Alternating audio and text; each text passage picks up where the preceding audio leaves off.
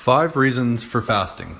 Hey everyone, it's Dr. Jeff, and here's your Health Hacks Daily. Tip number 13 Fasting or intermittent fasting. Very, very popular and all kinds of attention in all of the natural health communities. So many health benefits. You know, let's just talk about the top five.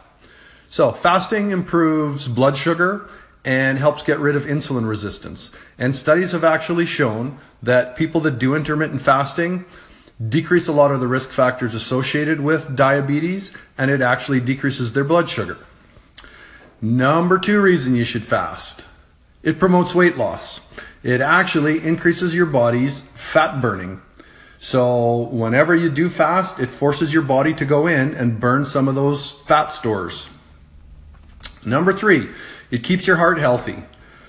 Studies show that intermittent fasting increases the good cholesterol levels, the HDLs, and decreases a lot of the heart disease risk factors.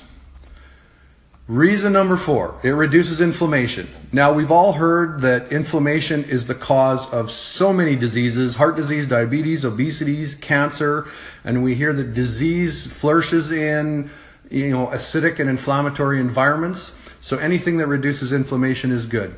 Reason number five, it protects your brain and it actually helps prevent things like memory loss and potentially even, you know, can help stave off things like Alzheimer's.